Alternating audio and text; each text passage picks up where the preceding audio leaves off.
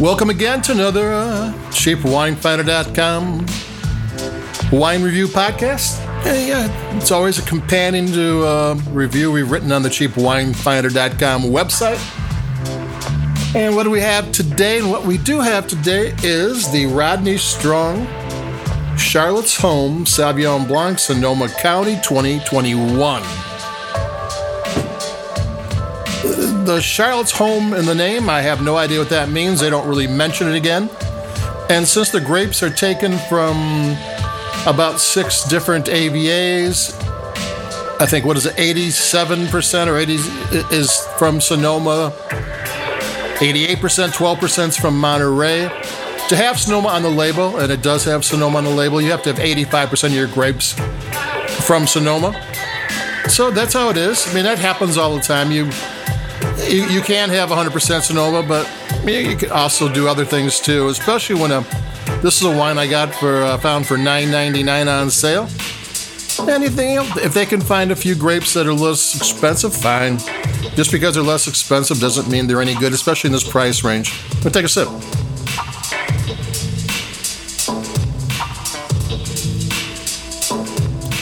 Rodney Strong was a Broadway dancer and choreographer way back when, in the heyday Broadway, more or less, who, when he retired, went to Sonoma and bought a vineyard back in the days when you could do that when you retired. Nowadays, you need uh, syndicates to buy a vineyard. You need everybody buying a share. Things got things are expensive. So um, people started back in 1959 have had started uh, on everybody.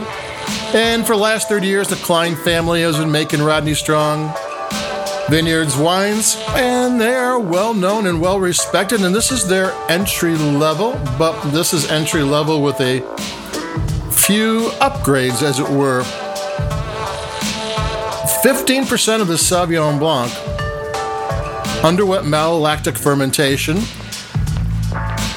and was fermented in French oak barrels, 100% new. The typical Sauvignon Blanc, especially in the Loire Valley and the New Zealand style, in this price range, is 100% stainless steel. These are young, bright, fruit forward wines. You can taste it. It's got brisk acidity, flavor, fruit and citrus everywhere. Now, 15%, in an 85% of this wine is made in that style, but adding 15% does change the character of the wine. You know, if you ever look in red blends, like there'll be 1% of this and 2% of that, and you, you know, why bother? And I, like, I always say, if I ask the winemaker why they did it, it says everything changes what's what the final what the final product is. So 15% is significant. I'm gonna take another sip here.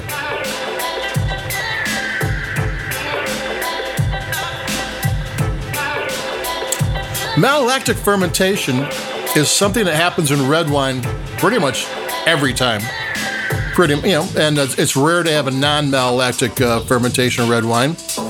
And it happens, you know, at least partially or all the way in Chardonnay and Chenin Blanc, but it's not so prevalent in Sauvignon Blanc. Most Sauvignon Blancs you want to be bright and fruit forward, and the malolactic fermentation takes the tart acid that naturally occurs in the, in the grape and rounds it off.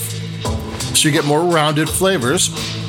And 50% oak in the fermentation process it's not the same as because these these wines are not aged a long time, so whatever um, aging there is is is minimal.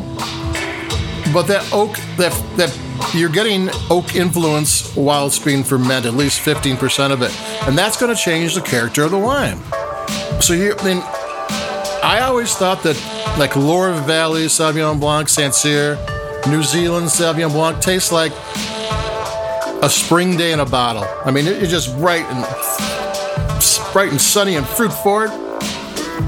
The um, Rodney Strong, Charlotte's Home, Sonoma Sauvignon Blanc 2021. I had to look it up. Um, tastes like a fall day.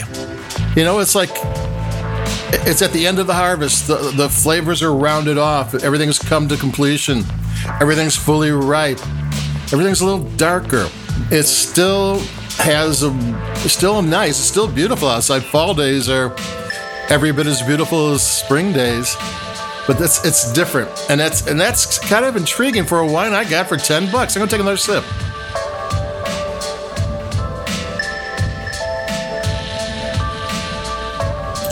So if you're into Sauvignon Blanc and you want something unique from the U.S., um, U.S. Sauvignon Blanc I've noticed is getting better. I, I had um, we did a SB from uh, Charles Smith Wines. It's one of my favorite wines of the year so far.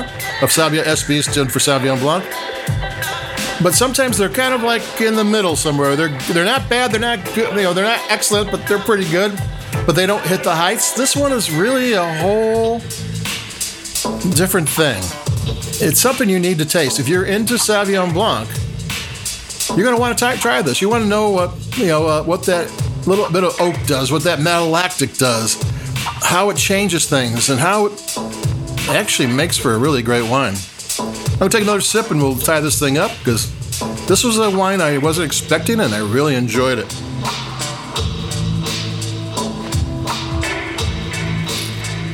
Okay, here comes the part where I'm t- t- I ask you to like us where you like your podcast. You know, I don't even know where those, that button is. I can tell you where to look at it. Um, but if you find it somewhere, just push it.